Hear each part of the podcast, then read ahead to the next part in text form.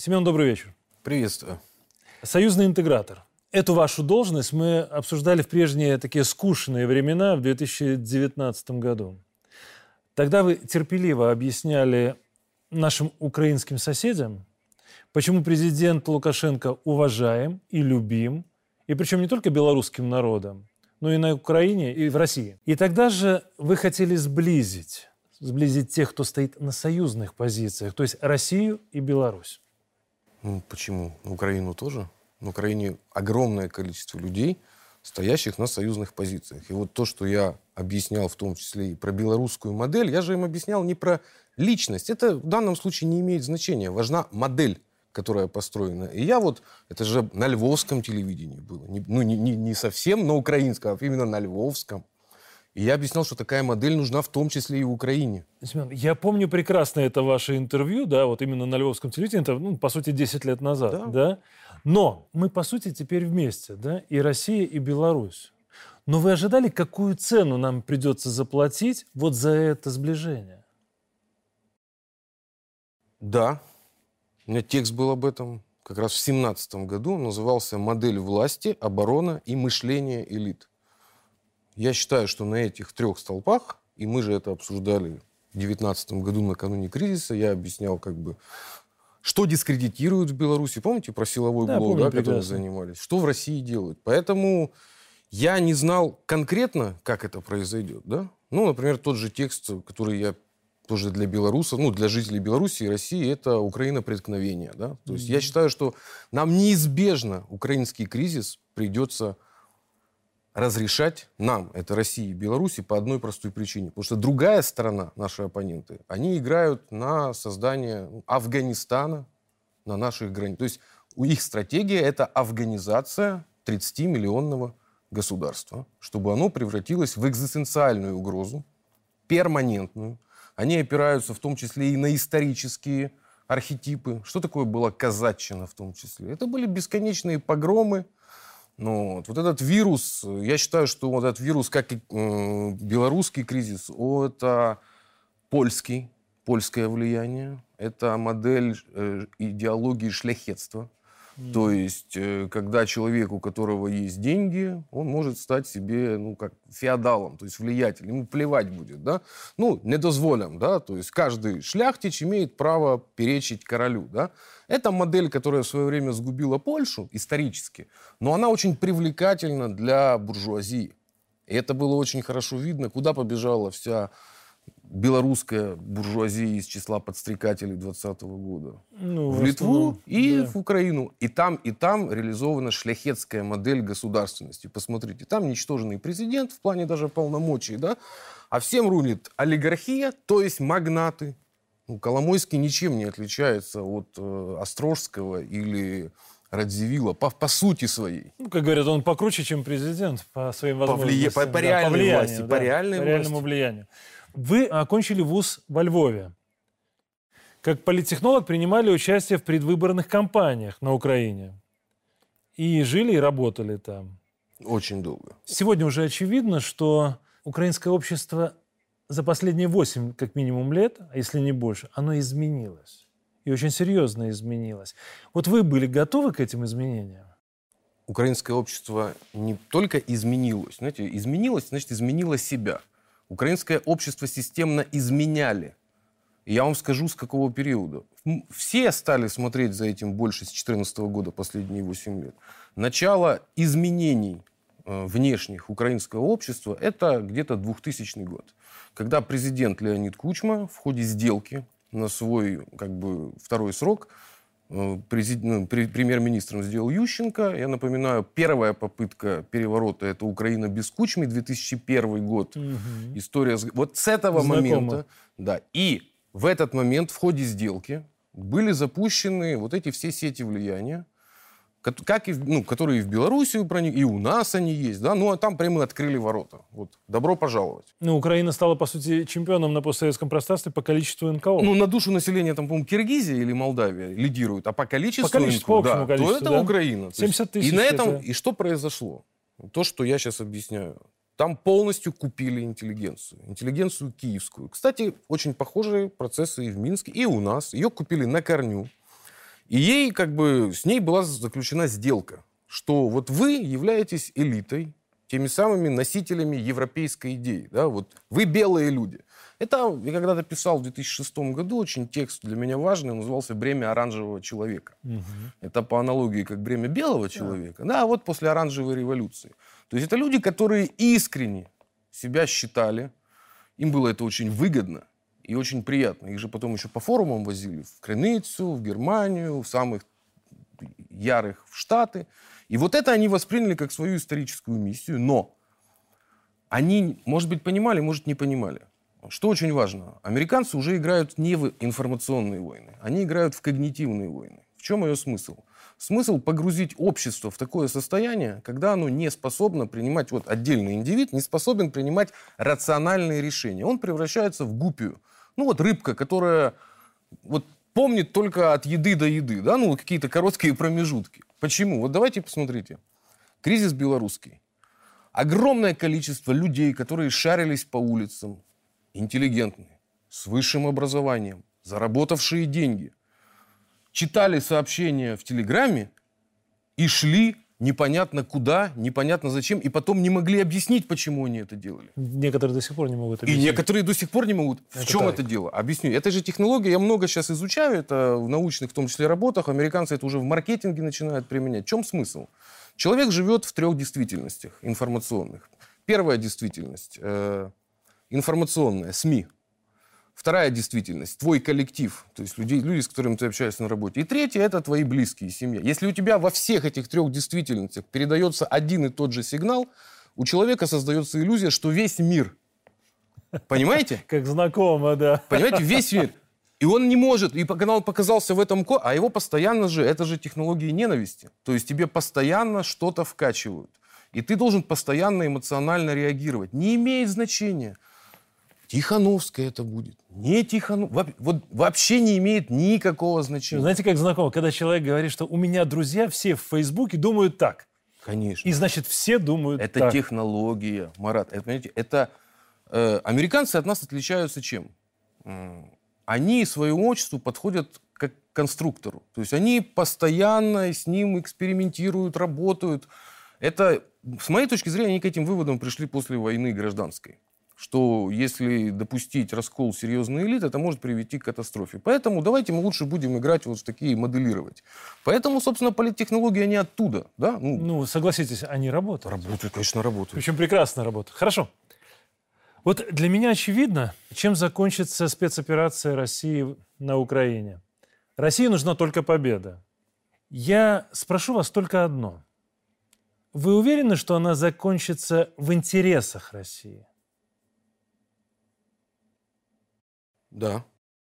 Аргументируйте. Потому что теперь мы нераздельно связаны, как сообщающиеся сосуды с Украиной. И это выход России на исторические рубежи. Есть просто Россия, Российская Федерация, назовем это так. Государство, возникшее в ходе раскола большой страны нашей единой. А есть историческая Россия, которая существует в разных исторических формах.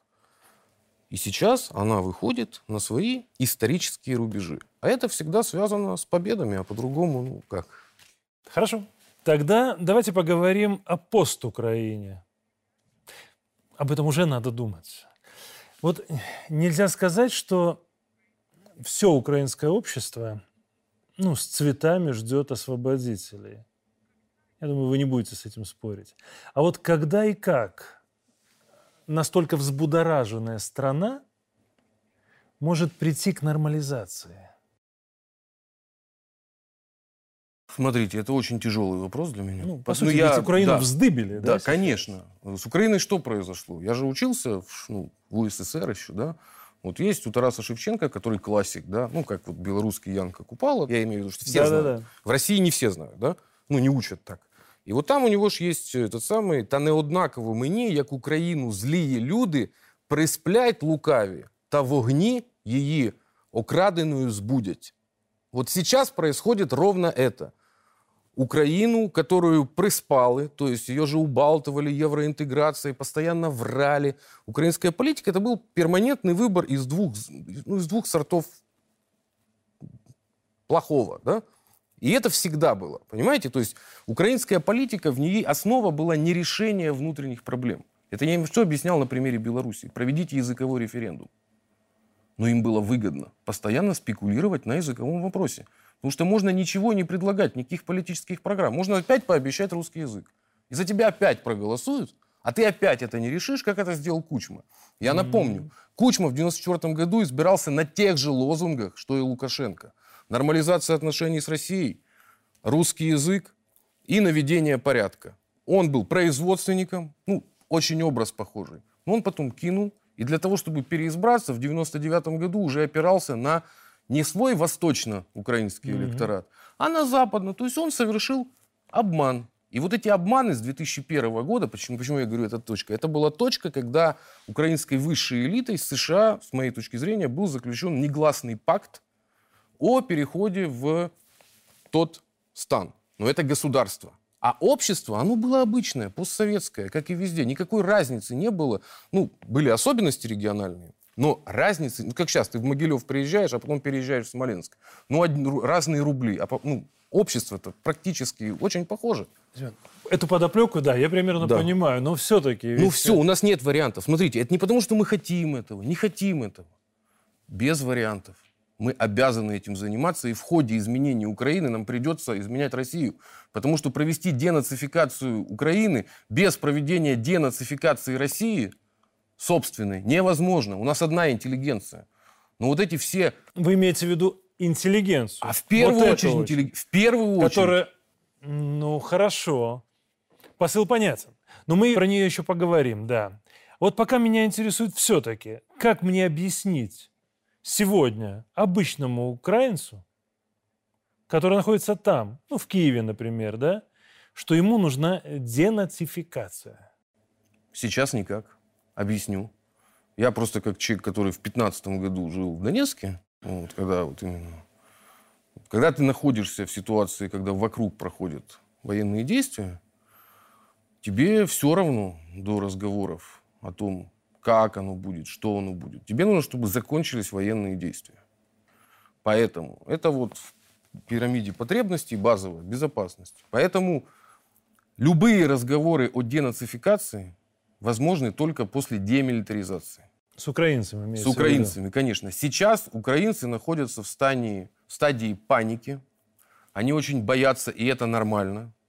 Но, что еще очень важно, они находятся в заложниках. Точно так же, как ВСУ в городах окапывается и берет заложники, точно так же в заложники берет вот эта самая там, киевская интеллигенция и медиакратия. Они постоянно накачивают общество на то, что на патриотизм, что они побеждают. Достаточно погрузиться. У них идет 26 дней уже телемарафон бесконечный, где они побеждают. Они уже взяли там 100 тысяч кадыровцев в плен. Они действительно в это верят. И народ, которого взяли в такие заложники, с ним включается стокгольмский синдром. То есть он начинает любить того, кто его взял в заложники. Поэтому сейчас с украинским обществом надо говорить только об одном. Товарищи, ваша задача выжить. Задача гражданского выжить. То есть, по сути, как они говорили, 8 лет с Донбассом, по сути, да? Да они не говорили с Донбассом. Они же для него были, ну, ну Я имею в виду, тогда у донбассцев стояла проблема выжить. А их не слышали. У них же они смеялись, понимаете? Тут же в чем, в чем трагедия украинского общества? Там есть радикальное меньшинство, которое как бы, ну, радикальное нацистское. И есть общество, которая в ходе вот этого 20-летнего кризиса и манипулирования включила режим «Моя хата с краю». Это вообще очень свойственно украинцам. И они перестали замечать войну на Донбассе. Что с ним происходит? Это же где-то там происходит. У меня в Киеве кафе «Шантаны», у меня в Киеве концерты, в Одессе у меня хорошо, тепло. А что там на Донбассе? Ну, это же орки. Что там с ними происходит? Да? Но, опять же, то, что они не замечали, это не значит, что они не знали. Знали, конечно, знали. Просто была удобная позиция. Ну, плюс 2 мая 2014 года в Одессе всем показали, что будет с теми, у кого будет иная позиция. Знаете, я буквально вчера, наверное, с удивлением для себя увидел цифру, которая звучит по украинским СМИ. 97% украинцев верят в то, что Украина победит в этой войне. 97%. Я почему зацепился за нее? Потому что очень знакомая цифра. Примерно как у нас на выборах в 2020 году, да? У меня есть своя версия, но я хочу услышать от вас ваше мнение. Почему это? Если бы Россия начала э, денацификацию в 2014 году, было бы проще решать этот вопрос, либо сложнее, чем сейчас? Ну, в 2014 году, смотрите, проще не было бы, потому что на тот момент э, на той же Западной Украине уже были захвачены обл. администрации, взяты в том числе склады с оружием. А. И вопрос, где бы всплыло это оружие, значит, оно не на Донбассе всплыло бы, а, например, в Карпатах. Не имеет значения, да, то есть последствия были бы очень похожи. Если говорить о точке, когда надо было, когда можно было прижечь этот двойник, это 2004 год. Потому что государственность, фундамент был снесен государственности во время третьего тура президентских выборов. Ну, то есть первая оранжевая революция. Почему? Да, потому что толпе, то есть самое, что такое Майдан, да, это когда толпа берет на себя право решать вот именно и навязывать власть ну, всем остальным, да, показали, что это можно, это безнаказанно. Не имеет значения Ющенко, не Ющенко. И после этого государственность Украины начала разваливаться. И вот эти мои прогнозы, я просто же и, и раньше говорю, пятый год, шестой год, я об этом предупреждал как мог, что проблема с государственностью, она просто развалится. Но это делалось все под видом евроинтеграции, понимаете? Ну, события на погранпереходе, когда в отношении нашего посла э, украинский пограничник, вооруженный автоматом, должностное лицо в звании полковника, ведет себя как последнее быдло, извините за выражение, да, это уже не просто развал государственности. А его нет уже все. Его просто нет. Его нет. Да. Хотя, наверное, вы правы, да? Самую гнилую и грязную роль, на мой взгляд, в украинской трагедии – вы отводите интеллигенции. Да, вот язык не поворачивается, откровенно говоря, назвать этих людей интеллигенцией, потому что они даже с экранов госканалов сейчас в Украине уже наговорили себе на годы тюрьмы. Вот на ваш взгляд, что происходит с этой медиа-сворой, давайте назовем ее так, и условными хипстерами, которые буквально массово ну, заполонили весь Киев, да весь все информационное пространство – Украины? Свора? Ну, а боится ответственности. Я согласен. Там не только медиа, там еще шире, да, то есть уже скрытые ну, институты власти, например, ну, в той же Украине, которые американцы создали. Там создана, например, и спецслужба отдельная под видом антикоррупционной борьбы. То есть там все более, там захваченное государство, нужно это понимать. И вот эта интеллигенция, свора, она понимает, что нести ответственность придется. И она сейчас точно так же берет в заложники украинский народ. Им нужна эта истерика, чтобы прикрыться. То есть им нужно, чтобы общество находилось в истерике. А второе, они ничего иного производить не умеют, кроме раскола. Ничего другого вот эта вот интеллигенция, которую взрастили на западные деньги, которая является во многом еще советскими людьми. То есть они осознанно, например, Юрий Луценко, он был один из лидеров социалистической партии. Он родом вот как раз с Волыни. Он сын э, секретаря Компартии Ровенского или Луц, ну, как бы Волынского обкома. Вот. Алексей Гончаренко. Это сын мэра Одессы, э, который сам с Сахалина, ну, с Дальнего Востока, сын советских моряков. Отец Алексея Гончаренко, когда был мэром в Одессе. Ну, я тогда работал, восстанавливал, например, Александровскую колонну. Мы, например, mm. в Одессе решили вопрос с обучением на русском языке. Знаете, как изящно обошли? Какие родители написали, на каком языке обучение, столько классов и сформируются. И вопрос языковой в школе снялся сам по себе. Это отец Алексея Гончаренко. А Алексей Гончаренко – мародер и убийца, который 2 мая фотографировался на фоне невинно Пярился, да. убиенных людей. И сейчас это продолжает делать. Поймите, там идет страшная деградация. Там сыновья предали, не говоря про дедов, Зеленский сын советского воина. Они отцов своих предали, понимаете? И считают, что они выше, ну, то есть они европейцы. Да вы понимаете, там лежит российская идея, это очень важно. Вот у этих людей расист, э, российская, как и, кстати, у белорусских. Ну вот смотрите, успешный человек, заработавший кучу денег, минский ресторатор, из Минска сбежал в Киев – и людей оттуда, из безопасного места, призывал совершать преступления. Это одни и те же люди. Куда сбежал Шустер? в Киев. А откуда? Из Москвы. Евгений Киселев где оказался? В Киеве у нас единая интеллигенция. Я это пытаюсь всем объяснить. Вы И... имеете в виду единая да. славянская да, интеллигенция? конечно. А, ну да, надо и признать, что мы, к сожалению, породили Породили такую и в Минске. Я не склонен говорить, что это все такие, но породили, это правда. Мы с вами общались в феврале 19-го, за полтора года, по сути, до попытки белорусского госпереворота. Вот почему, на ваш взгляд, подобный фокус не прошел у нас? И Майдан все-таки не случился. Белорусский Майдан не случился. Я об этом говорил еще и в августе, как только началось не случиться. Потому что у вас сохранен контур МВД, прекрасный. Вот, потому что у вас спецслужбы не ушли под внешнее управление. Это важный фактор. Да? И третье, потому что у вас нет э, класса олигархии, то есть не просто богатых людей. Богатые люди есть в Минске. Ну, что греха таить. Вот, и не только в Минске. Вот, э, которые влияют на сектора экономики и, соответственно, целые отрасли государственные. Ну, например, там Коломойский, он же не просто богатый человек. Под ним, например, полтора десятка судов по всей Украине, которые могут вынести любое решение. Вот, например, у нас там был один контракт корпоративный, да, и суды в Херсонской области, во Львовской, по-моему, в Крыму, еще где-то штамповали одинаковые решения, даже с одинаковыми ошибками грамматическими.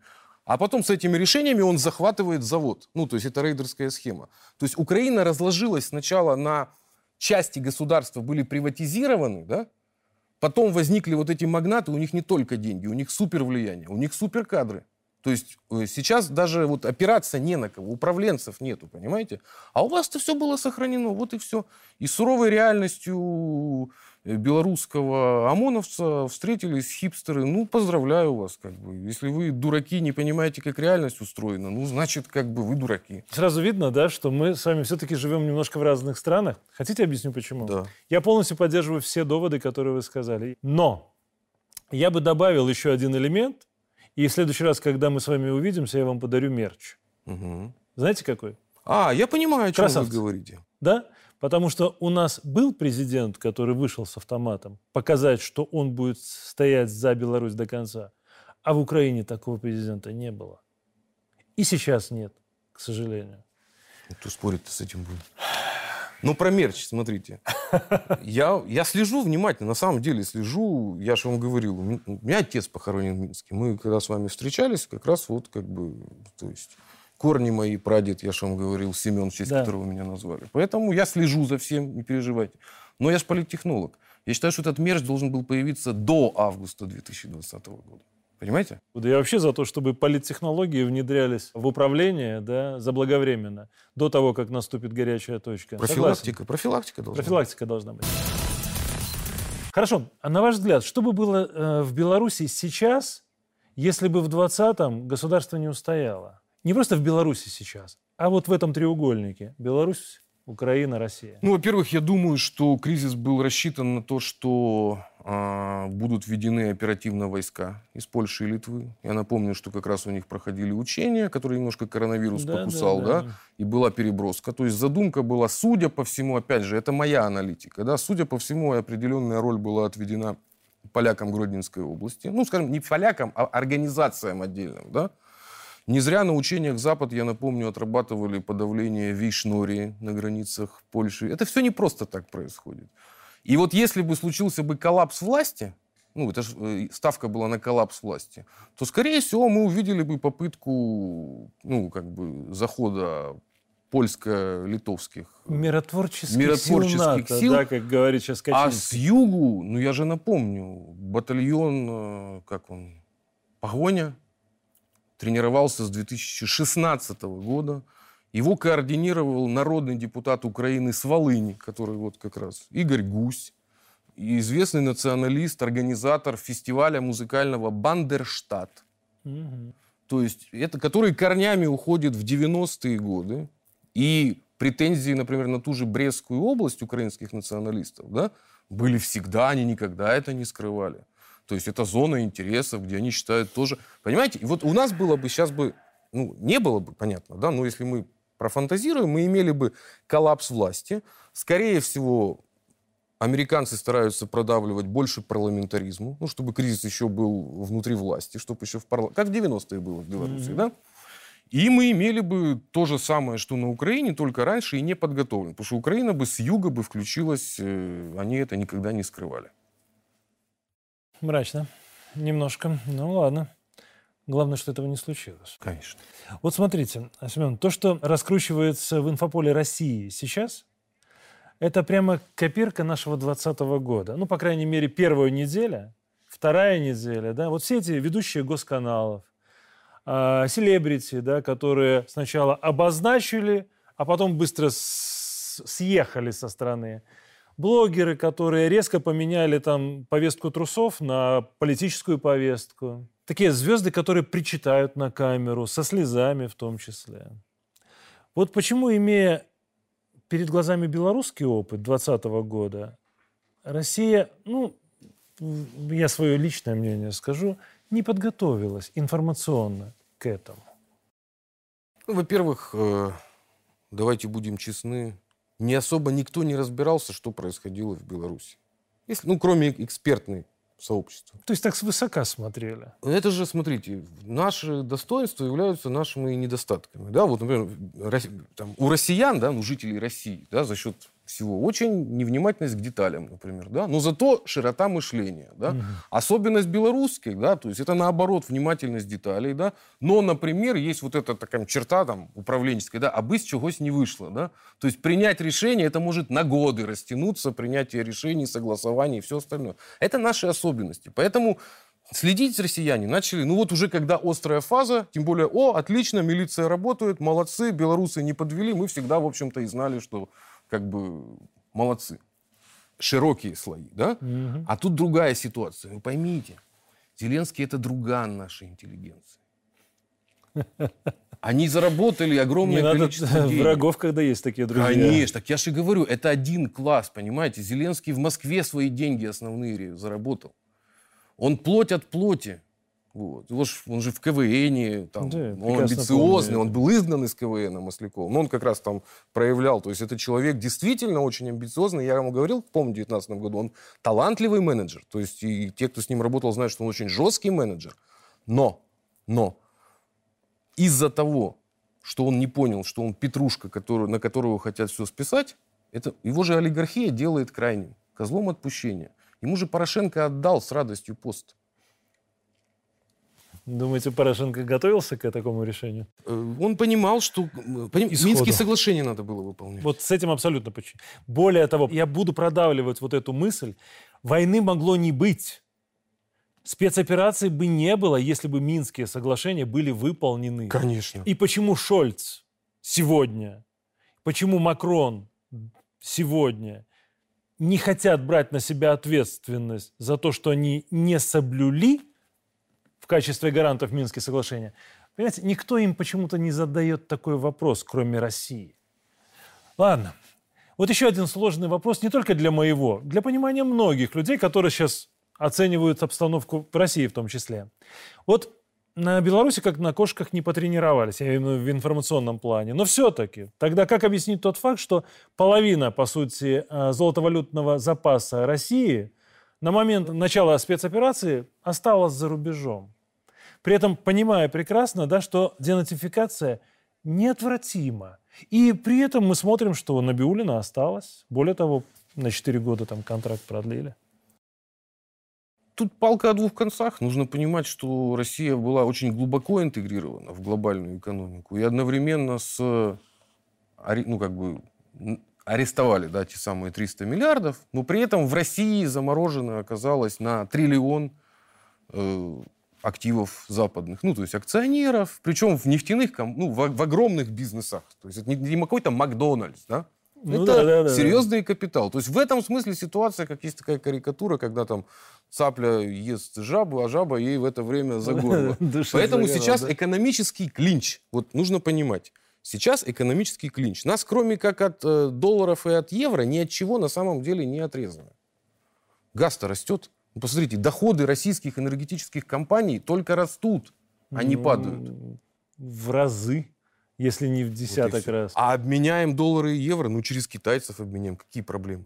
Семен, правильно ли я понимаю, что если бы золотовалютных запасов России не было за рубежом, их бы надо было туда нет, впихнуть? Нет, нет, нет. Смотрите, я думаю, почему, как бы, смотрите, во-первых, Есть, конечно же, элиты, которые играют в вывод капитала у нас. Этого никто не скрывает. Mm. Путин рассказывал и про национал-предателей. Сейчас у нас риторика очень сильно обострилась. Это первое. Э, второе.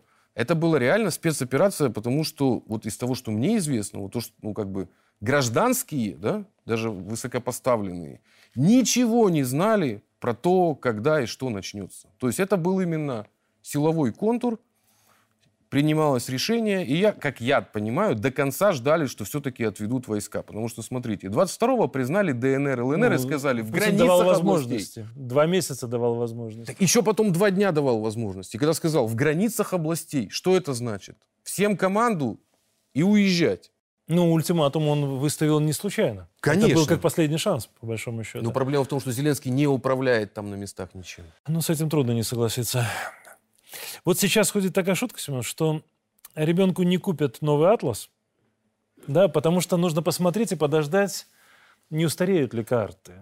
Нечего тратить деньги зря. Я понимаю, что это не совсем шутка сейчас. И ряд экспертов э, уверены, что Польша и Венгрия, вот как они присматривались, ну, Польша присматривалась э, к Беларуси, так они сейчас присматриваются к Западной Украине. В случайность разговоров о том, что необходимо ввести миротворческий контингент, то, что Качинский озвучил. Ведь это не случайно. Я не верю, что это случайность. Не случайно. Я же, напоминаю, жил долгое время еще и на Западной Украине. Я внимательно следил за прессой еще начала нулевых, эпохи Квасневского.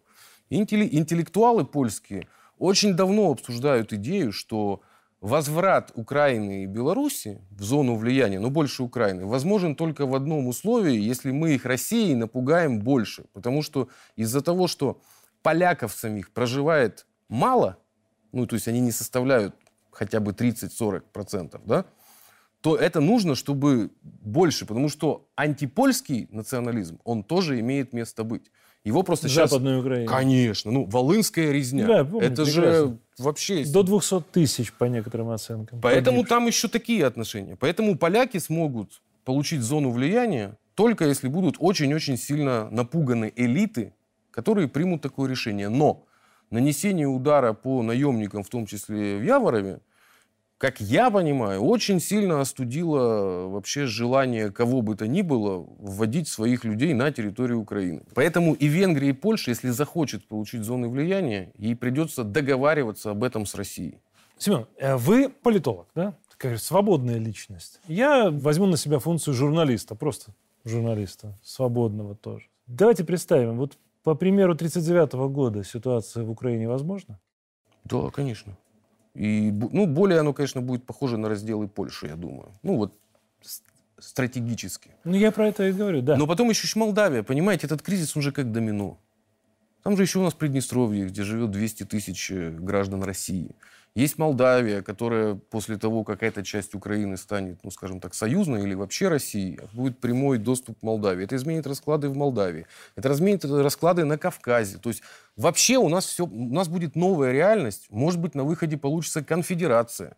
Я тоже этого не знаю. То есть новая карта мира, новый атлас. И да? зоны влияния. Возврат, возможен. грубо говоря, к 19 веку, когда есть континентальные ну, империи, назовем так, центры силы, у них есть зоны влияния, куда лучше не лезть, потому что ты будешь иметь конфликт с центром силы.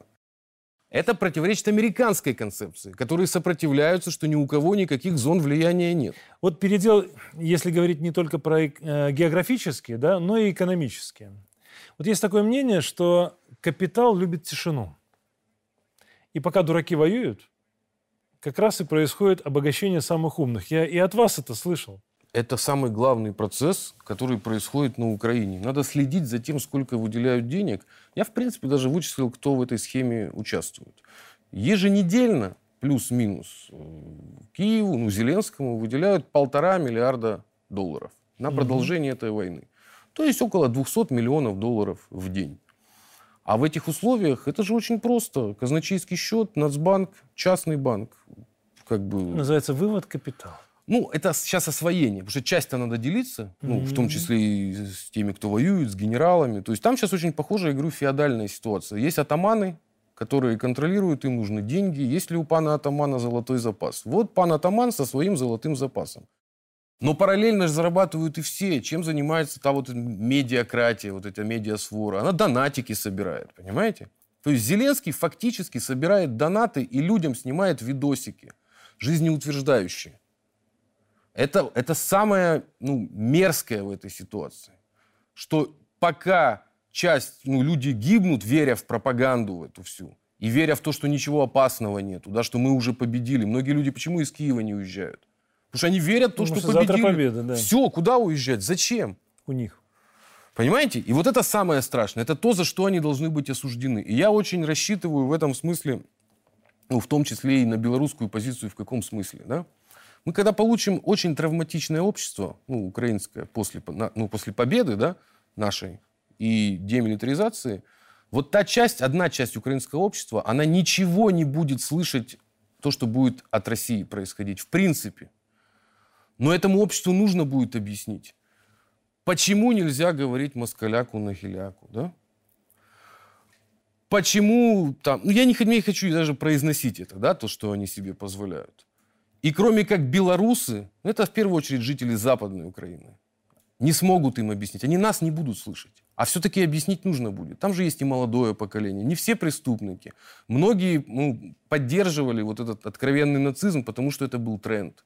Ну, как ходили в бело-червоно-белых флагах. Почему? Что они сильно, ну, литвины? Нет. Все модные, и я модный. Ну, понимаете, да? Это нужно объяснить на разных уровнях. И я считаю, что это, ну, это вот будет белорусская ответственность. А второе, что очень важно, нас ждет голод. Нужно это не забывать. И огромное количество людей... Вот Лукашенко же говорил, да, про то, что приедет на тракторе. Вот мой прогноз, что придется это делать. Точно так Помогает. же... Конечно. Точно так же, как придется э, налаживать жизнь мирную. Я вам скажу, ну вот смотрите, я очень смотрю прагматично на мир. Что хорошо производят в Беларуси в социальном? Социальные институты какие? Система МВД. Отличная система воспитания, кадров, всего остального. На Украине будет катастрофа с этим. Нужно будет помогать, брать та, оттуда ребят, с той же Волыни, обучать здесь. Понимаете? Ну там новое государство надо будет строить. Там все развалится. И это историческая ответственность. Этим придется заниматься. Кстати, может быть, это будет и очень хороший экспорт, в том числе и доходов. Например, постановка, ну, как бы, системы безопасности. Это же структурно, это не просто ты милицию отправил. Это от органи... Представляете, города разрушенные. Организация там э, ну, всего. Сначала же будет как? Сначала будет военная администрация, как сейчас в Херсоне, потом военно-гражданская, потом гражданско-военная, и гражданская администрация будет лет через 10. Ну, не во всех районах, ну, где-то раньше, где-то позже, понимаете? И вот Западная Белоруссия, я утверждаю, это будет зоной ответственности России. Почему? Потому что поляки будут продолжать наускивать то есть они хотят развернуть полноценную бандеровщину в Карпатах. Вы поймите, они оружие туда завозят для этого. Хорошо, если украинцы это поймут. Придется объяснять. Вот смотрите, Семен, коучи нам всегда кричали, да, что для того, чтобы развиваться, нужно выйти из зоны комфорта. Вот правда, нас всех сейчас, и россиян, и белорусов, и прибалтов, и немцев, и американцев сейчас вывели из зоны комфорта. Что дальше? Возможен ли в принципе постсанкционный период? А если да, то когда он начнется? Ну, в зону комфорта мы вернемся не скоро. Давайте так. Я бы готовился к десятилетию. Плюс-минус. Ну, это я по аналогии с предыдущими похожими кризисами. Да? То есть все по спирали? Ну, плюс-минус. Mm-hmm. Может быть, историческое время ускорится, но я не очень верю. Не суть. Это первое. Второе. А, Через 10 лет проверим? Проверим. Проверим. Да. Так. Второе. Для того, чтобы не попадать в ловушки насчет зоны комфорта, э, нужно быть просто образованным человеком. Война на Украине, это то, что я пытаюсь объяснить, началась 8 лет назад. И если ты не перестал ее замечать, значит, это ты дурак, а не война перешла, понимаете? И здесь то же самое. Запад давит санкциями уже сколько лет? Беларусь тоже сколько лет? Зачем? С 97-го. С 97-го года. Зачем вы себе оформляете эти карты поляков? Ну вот если, ну, тогда уезжайте, самоопределяйте. У нас сейчас процесс самоопределения общества. Часть общества сбежит туда. Но еще что важно, и оттуда приедут. Вот, например, из Германии уже просматривается тенденция возвращения в Россию. Потому что наши бывшие соотечественники не хотят жить. Из них же сейчас делают изгоев. Ну, их травят там. Ну, это же ну, это просто ужас. Богатые, обеспеченные люди возвращаются, в том числе в Россию. Поэтому у нас все изменится. Ну вот все изменится. Санкции рано или поздно прекратятся, как это было с Советским Союзом, я напомню. Тихо. Но они просто их объявляют громко, а прикручивают тихо. Вот и все. Вот за всеми этими человеческими, моральными, экономическими аспектами, да, многие из нас упускают, ну, с виду немножко нереальный момент. Я хотел бы про это задать вопрос. Биолаборатории. Слишком важный вопрос. Слишком гротескно все это выглядит. Для многих, поверьте, даже в моем окружении есть люди, которые говорят, да этого быть не может. Заражать специально белорусов из-за границы. Ой, да что это может быть? Мышками, да? Мол, типа это все сказки. Но если говорить серьезно и предметно, вот вы изучили этот вопрос? Да, буквально в ноябре, кстати, отличный у нас там вышел Уралов диалоги, мы разбирали это. Это не только в Украине, это еще Казахстан, это еще Грузия. Просто на Украине их было очень много. Это проект, который реализуется уже более 15 лет. Там, в Одессе его торжественно открывал там, мэр Одессы Гурвиц.